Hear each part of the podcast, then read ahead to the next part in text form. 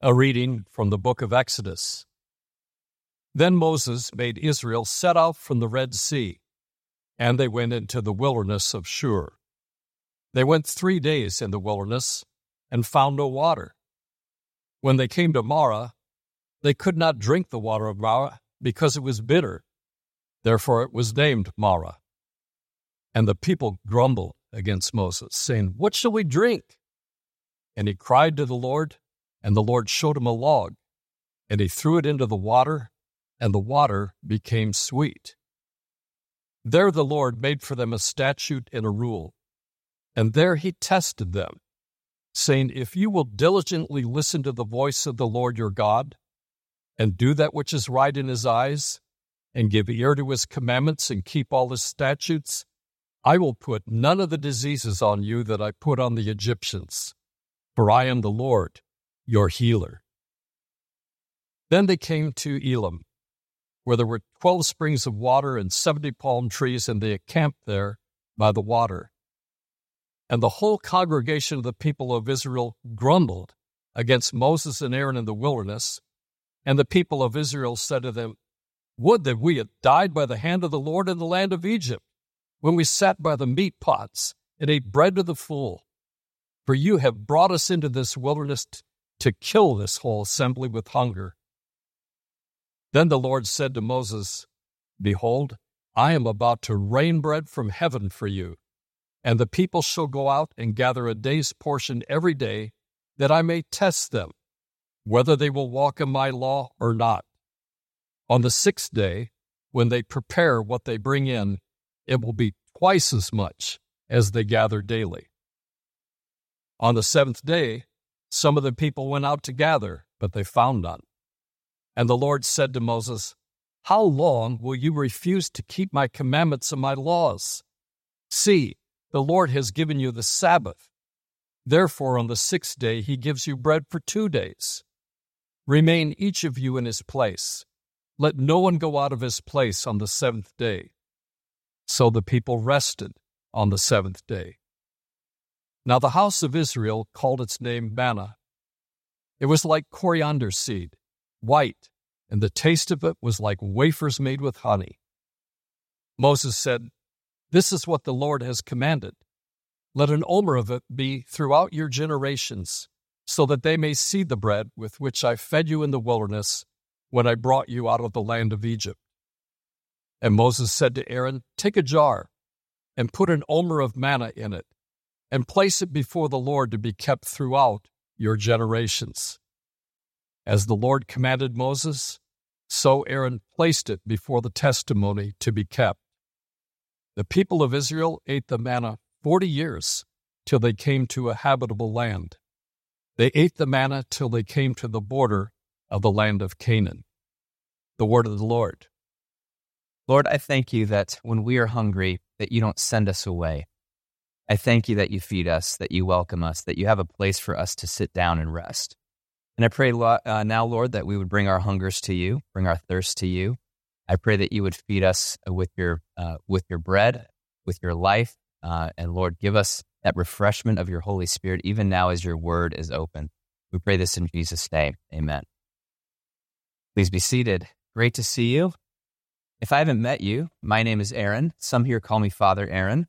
If you'd like to know why, you can come to the Intro to Immanuel course, but we'll talk about that later.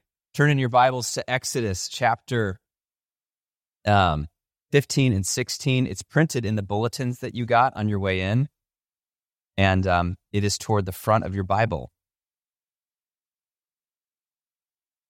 Um, we're looking at uh, this series called God of the Impossible, and uh, we're unfolding some of the greatest acts of God as recorded in Scripture. And this the purpose of this is to build our faith um, in the uh, living God who is with us even today.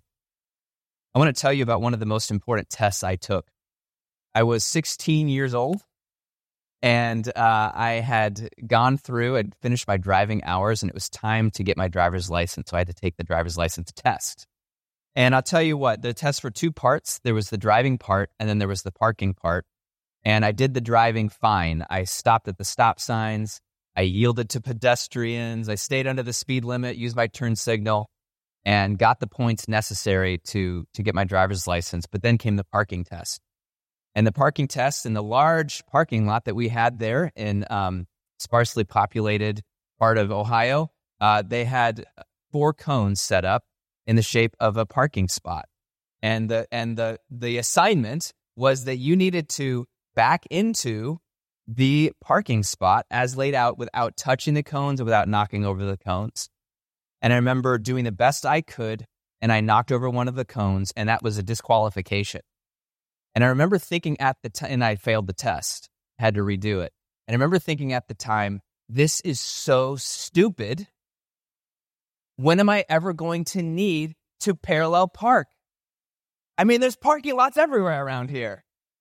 So I couldn't see it as a 16 year old, but that particular test for me and my calling and my life was a grace. That test was a grace. Here's uh, something that happened. First of all, not only did it reveal my lack of competence in a very key skill that I would need, but also, you know, what happened is that the, the driving instructor spent extra time with me and she actually taught me a method of parking using the rear view mirrors and using uh, using the rear view, rear view mirror and the side mirrors in a way I wouldn't have to turn around. And I have used that method probably tens of thousands of times in my life. Now, do you know that God tests his children? He tests his children. Our Exodus reading includes two key tests from the Lord. And I was so encouraged as I studied this text this month and this particular week because it struck me that these tests were a grace. These tests were a grace from God to his people. And God's tests are a grace to us, even when we fail them. And sometimes you could even say, especially when we fail the tests, his grace is seen in a way that is so clear and so rich. Because actually, when we fail God's tests, what do we see? We see his forgiveness. We see his provision we see him spending extra time with us, growing our faith and giving us the equipping that we need for the calling that we have in our life. And there's two particular tests in this passage that I want to point out. One is the test of suffering, and the other one is the test of limits, both of which test us today, don't they? This, the test of suffering, when, when life is extremely difficult, we're not getting something important that we want or that we need, the other one is the limits. Boy, the limits that we have the limits of time, the limits of money, the limits of health, the limits of our relationships, the limits that seem to just hold us back. That is also a very acute test. And so I just ask right now, you know, how are you limited? How are you suffering? How are you being tested right now? Is there a test that you're facing right now? You're not sure what you're going to do. Um, I want to invite you to be encouraged with me as we look at these stories and reveal and see how God reveals his grace in these tests. The first one is the test of suffering. And this really begins in Exodus 15 in verses 22 and following. Here's a little bit of context, and that is that the people of Israel, by the time we get to this story, have just been liberated from Egypt. They've just passed through an extremely stressful and also an extremely joyful transition in their life and in the life of their nation. They just came out of 400 years of slavery. They passed through the Red Sea, or the Sea of Reeds, depending on how you, how you translate it, and they are now free. They had they're they're not um, in indentured servitude to the Egyptians anymore. They're not in living in fear of the Egyptians anymore, and they're following their call to a promised land. God's calling them to a land flowing with milk and honey. And so they have been through an incredible roller coaster. And they are probably hoping that things will calm down a little bit, that there won't be any more crises in their life. But what's going to happen is that God's actually going to use this moment to test them. He's going to, t- and he's going to give them an extremely stressful situation to face. Let's look together in verses uh, Exodus 15, verse 22. Then Moses made Israel set out from the Red Sea or the Sea of Reeds, and they went into the wilderness of Shur. They went three days in the wilderness and found no water. Pause here. Three days, and this is a desert, and they didn't find any water. Now, maybe they were drinking down their supplies during these three days, or maybe they didn't have any supplies of water left during these three days. But the fact is that they've been looking for three days for water while hiking, while carrying all of their stuff, while leading their livestock through the wilderness, while leading the elderly through the wilderness, while leading little children and infants through the wilderness, and they're not finding any water. And some of you here, you go on hikes, you like to hike, some outdoorsman people, right? And it's fun to hike, but it's not fun when you don't have water. And it's not fun when you don't know where the water is going to be, right? It's extremely stressful situation when you run out of water and it's hot outside and you're hiking outside. Now, there's hope, right? Because often the distance, after three days, they can see some water in the distance. And maybe someone calls out, Hey, look, there's water. And the elders say, Let the children go first. They're thirsty. Let the let the uh, elderly go first. Uh, thir- first, they're thirsty. We're going to get some water now. And so you start rushing toward the um, the water that you can see, and uh, and and people dip down and they and they start to drink the water, and then they start to gag. They start to lurch. Maybe some of them actually throw up because the water is bitter. The water cannot be digested. It's got it's got nasty minerals in it, and it it looks fresh, but it's actually um, it's actually toxic water. Verse 23 When they came to Marah, they could not drink the water of Marah because it was bitter. Therefore, it was named Marah. Now, this would be so frustrating beyond comprehension to wait that long to finally find water and then to not be able to drink the water.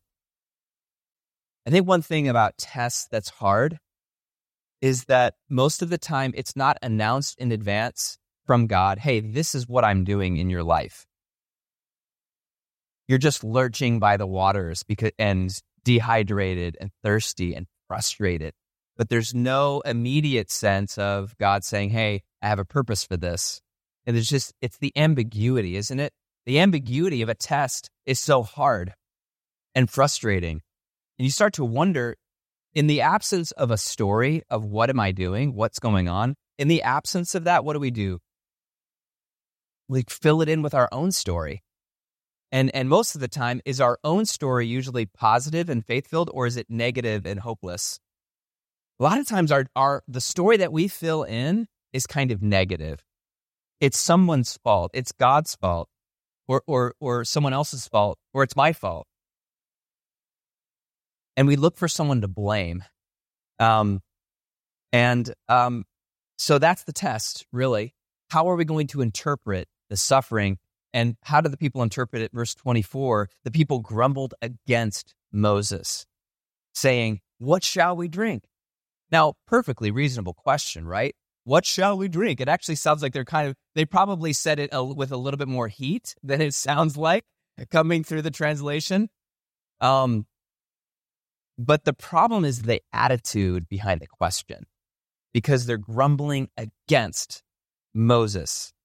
And so their spirits are bitter. The water is bitter, but their spirits are bitter. Someone's, someone once said that complaining about God is a sin, but complaining to God is a psalm. And so, look, I mean, the Psalms are filled with complaints, aren't they, to God? It's actually an act of faith. Hey, God, I'm in pain. Where are you? I'm thirsty. I'm hungry. I'm, I'm desolate. And I'm asking for you to intervene. And why haven't you intervened? Plenty of Psalms, two thirds of the Psalms are in the what we call a minor key emotionally. Complaining about God is a sin, complaining to God is a psalm. But they don't do that. They complain against Moses and they kind of blame him for it. Um, they could have said, Hey, Lord, our cattle are dying. We're so thirsty. Deliver us, deliver our children. Um, they take it out on Moses instead. The truth is that God was leading them.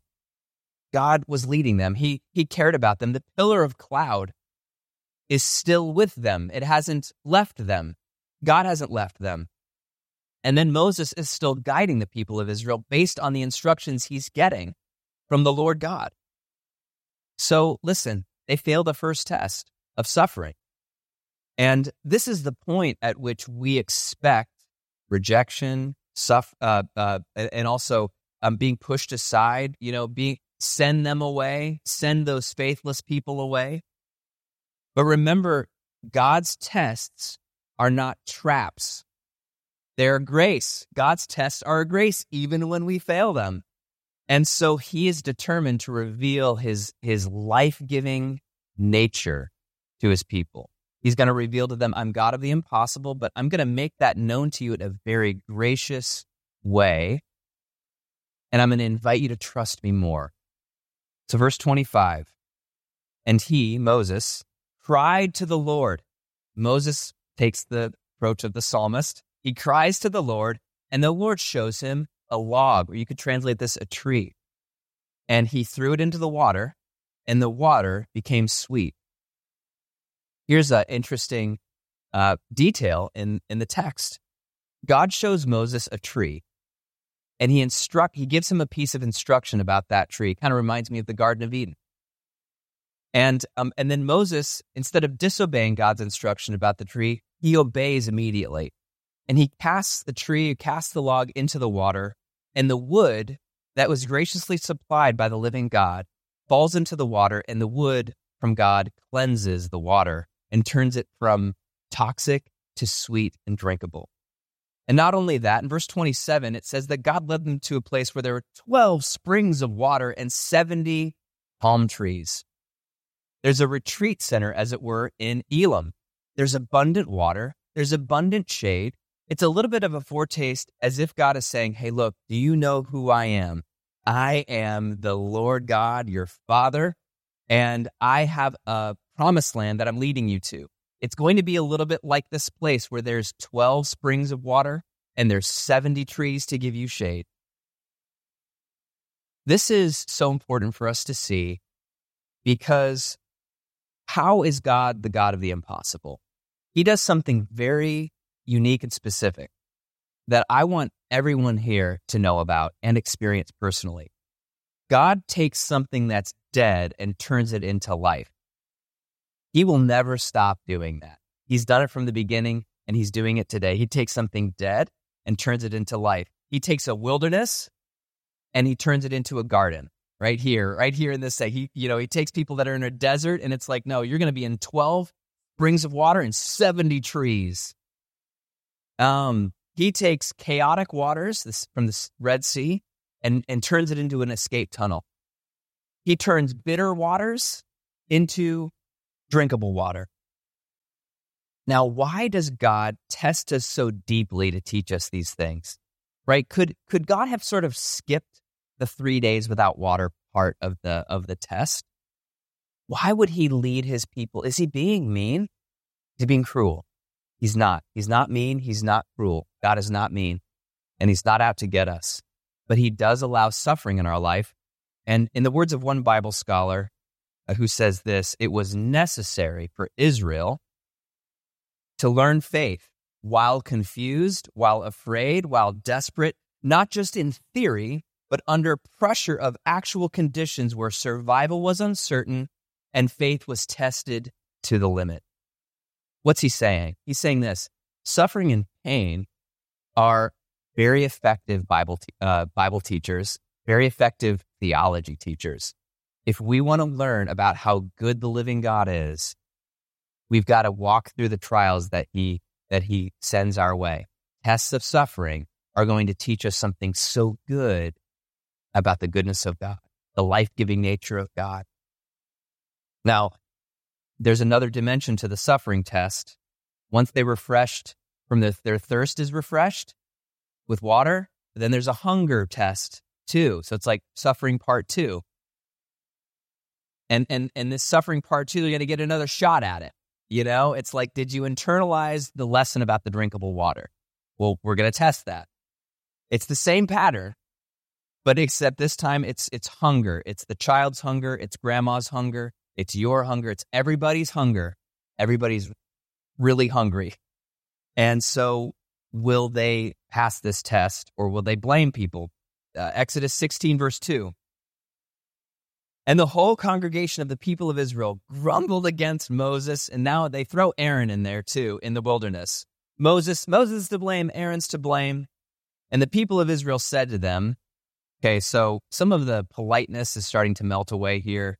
They say, Would that we have died by the hand of the Lord in the land of hand of the Lord in the land of Egypt when we sat by the meat pots and ate bread to the full. For you have brought us into out into this wilderness to kill this whole assembly with hunger. So it gets a little nastier. But here's an interesting development in their grumbling, and it's the development of nostalgia. Nostalgia only remembers the benefits of the good old days and filters out all of the pain, filters out also all the ways God intervened for you in what were not the good old days. The Sara Groves captures the nostalgia with this particular song lyric. She says this I've been painting pictures of Egypt, leaving out what it lacks. Is that good? I've been kind of painting pictures of Egypt in my head, leaving out the part about um, sort of indentured servitude and infanticide and all of it. You know what I mean? And I've been, and all I can remember are the meat pots.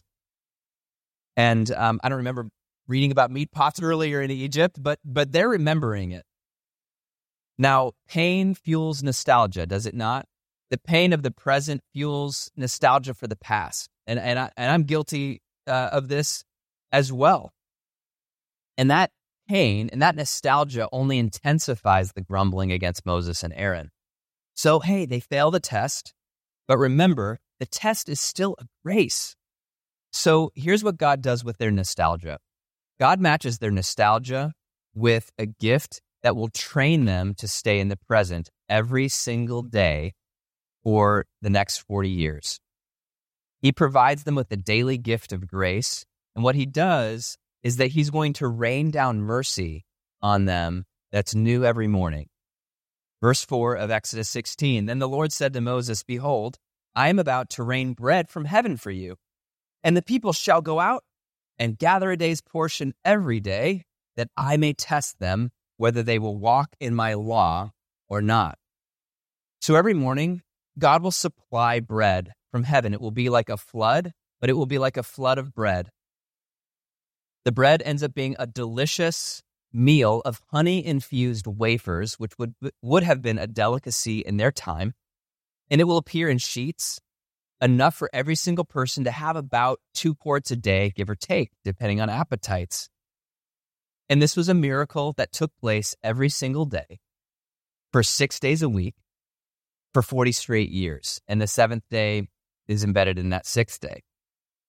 So, but and uh, they're going to have to exercise their they're going to actually actually step out of their nostalgia step out of the funk step out of the self-pity and get out of their tents and go gather it every day and engage with the reality of god's gift right in front of them. So you're actually going to have to move out of egypt in your hearts one day at a time and learn that you're not an indentured servitude anymore. You're a son or a daughter of god but you're going to have to exercise your will one day at a time to go out and gather and thank God for the daily bread and go out and gather and thank God for the mercies that are new every morning. And you're going to have to exercise your will. The man is not just going to show up in your stomach. You're going to have to exercise your will to take part in grace. And it's beautiful. So listen, God is designing very difficult conditions for his people to walk through, but he's not doing it to be mean. He's doing it to show his grace. He's, he's doing it to open them up, open up and train them to participate in grace every single day, participate in mercy every single day, and celebrate God every single day. So, test of suffering. What suffering are you in right now? What pain do you have right now? Does it feel like it's unfair? Does it feel like God's being mean? Is there any kind of temptation to complain about God. Um, wow, can we now begin to turn our pain to Him? Pray like the psalmist prayed and begin to learn lessons of grace. Is there manna right now for you to take to take hold of? Some provision from God to say thank you for. Let's move to the second test, the test of limits. And limits are truly a test. How will we respond when our money is limited, when our time is limited, when our options are limited, when our energy is limited? The Israelites, listen, they are, um, they've been conditioned for years, all their life, for unlimited work. They've been told that all you are is a worker. And so every single day they get up and work. And they work until they drop. Then they drop, they go to sleep, they get up and they work some more. It's it's all it's working all the time without any margin, without any limits, and that's what they've been trained in. Um, and so what do you think they're going to do when God asks them to rest? We're going to see here, verse 5 of uh, Exodus 16. On the sixth day, God says, when they prepare what they bring in, it will be twice as much as they gather daily. And the reason is you're gathering twice as much right before the Sabbath so that on the Sabbath, you don't have to go out and gather. And you have to trust that the manna that you gathered on that last sixth day is not going to spoil like all of the other days. So you are supposed to get extra right before the Sabbath and just trust that it's going to last you for two days. Now, as we said, you know, after 400 years of generational overwork, what do you think they're going to do with this test? They're probably going to fail the test, and and there's going to be some grace for them, isn't there? Verse 27 is skipping down Exodus 16 to verse 27. On the seventh day, some of the people went out to gather, but they found none.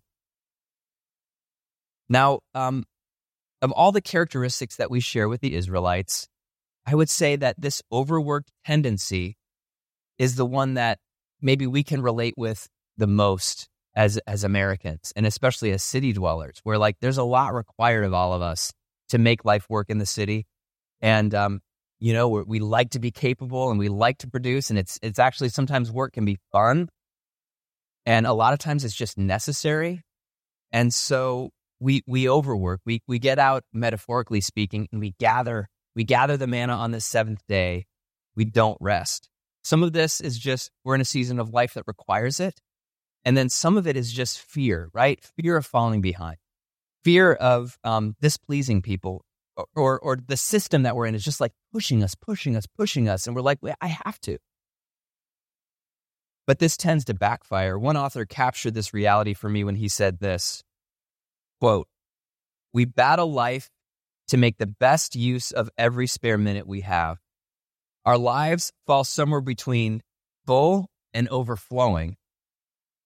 We are overscheduled, tense, addicted to hurry, frantic, preoccupied, fatigued, and starved for time. Can you relate with that at all?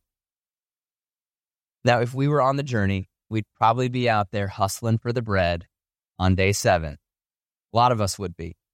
Um, but remember that God designs tests not as a trap, but as a form of grace, not to necessarily reveal all of our weaknesses. Well, that's kind of part of what happens is we see where our heart is really at. But even more so, we get to see where God's heart is at for us when we fail. Verse 28 And the Lord said to Moses, How long will we refuse to keep my commandments and my laws? See, the Lord has given you the Sabbath, verse 29. Therefore, on the sixth day, he gives you bread for two days. Remember, he's, he's like repeating what he had said before. Remain each of you in his or her place. Let no one go out of their place on the seventh day. Verse 30. So the people rested on the seventh day. They get another shot at it and they learn it this time. Now, now they rest. God's heart for his children is this Hey, look, you can trust me you can really, really trust me with this limit that I'm giving you. Um, even limits that don't make any sense to you at all. Marva Dawn, in her book on the Sabbath, tells a story about uh, a group of Christians that were traveling in the 1800s from St. Louis to Oregon. And um, they were traveling by horse and, and buggy. They were traveling. It was taking a long, long time. And they had to get to Oregon before the snow fell, before the blizzards began, would begin to actually stop their journey. And so um, they were keeping the Sabbath during the autumn months. In this journey. And then, but as things began to get colder, some people in the the um, the group began to worry that unless we travel every single day, the snow and the blizzards are going to uh, to come down before we reach Oregon, and we might not make it to Oregon. And so there was some dissension in the group. There was some there were some discussions about this, some heated discussions about this. Should we use this? Should we stop on the Sabbath, or should we keep going every single day? Eventually, what the group decided was, you know, it seems like we should split up into two groups here. There's a group that wants to keep the Sabbath. There's a group that doesn't want to keep the Sabbath. And so they split up into two groups. One group traveled every single day. The other group stopped on the Sabbath. Now, here's the interesting part. Which group do you think made it first to Oregon? It was the Sabbath keeping. And the reason is this is that their horses were refreshed, the people were refreshed. They were actually more efficient on those six days um, than the horses and the people that were traveling every single day. Pete Scazzero says this When I trust God and obey his commandments, he provides. When I trust God and obey, and we could even say obey his limits, he provides. So here's a question for you What test are you in right now? Some here are in a desert of unmet longings. You carry a deep loneliness. You long for better friends, for a partner to share your life with. Others here have a longing to be seen and encouraged to fulfill your potential. And for some reason, you got longings that are going unmet, and it, and it seems uh, like God is being mean to you, or you're missing out somehow. Unmet longing. Some here are in a desert of exhaustion. You are depleted. You are falling short on time and energy. People are looking to you for help, for life, for support. And inside of you, there's a growing bitterness because so much of so much of you is being asked for, even more than you have. Now, some here have a limit. Um, I hear a lot about the financial limits of living in the city. And, and that's difficult for you. That's frustrating for you. And that's a trial. Others here are facing the test of a rejection. You, you got rejected for a job. You got rejected from a school. You got rejected from a relationship. And you actually wonder if this means that God has abandoned you. As some here are facing a test to honor God's commandments, and you're tempted to not. You're tempted to shade the truth at work or dabble in an activity that God has said is off limits and it doesn't make sense to you. Intuitively, you're like, I don't think that's true. God says it's true, but you don't, maybe feels like it's not true for you. Um, for those of us who call Immanuel Anglican our home, we're facing the test of a worship space. We're here at AIC temporarily. It's uncomfortable. Parking is difficult. Sometimes other things are difficult about it. We're hoping and praying for something more permanent and suitable. What are we going to do in this test? Remember, with God, tests are not traps, right? Tests are grace. God designs these tests, friends. He's growing us, He's encouraging us. He's developing our faith. He's teaching us to trust Him. He's teaching us to walk with Him. Now, if this is true, if tests are not traps, if they're grace, does this open up any options for you? Does this open up any prayers for you?